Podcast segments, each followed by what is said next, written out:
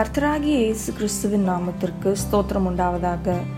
இன்று நாம் தியானிக்க போகும் தலைப்பு நீங்கள் உங்கள் எண்ணங்களை தேவனின் திட்டங்களுக்காக மாற்றிக்கொள்வீர்களா?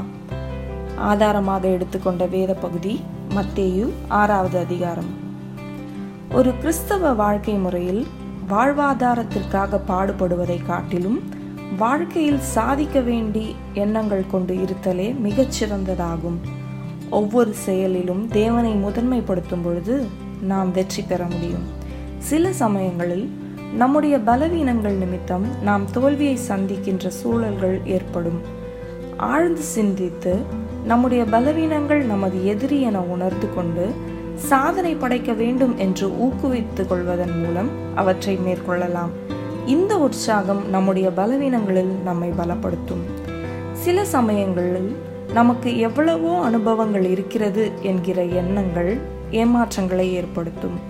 காரணம் தேவன் நாம் சுயமாக எடுக்கும் எல்லா முடிவுகளையும் அங்கீகரித்து கனப்படுத்துவதில்லை.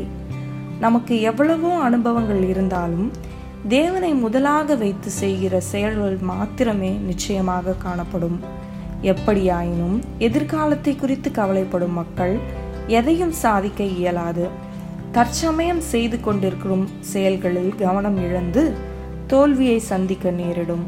எல்லாவற்றிலும் வெல்ல வேண்டும் என்று நினைத்து அங்கனம் வெல்ல முடியாவிட்டால் அந்த விரக்தி மனச்சோர்வுக்கு உள்ளாய் நம்மை அழுத்தி தோல்வியடையச் செய்யும். பல சமயங்களில் தேவையில்லாத நமக்கு தொடர்பில்லாத காரியங்களில் நம்மை ஆழ்த்தி நாம் கவலைப்படுகிறோம்.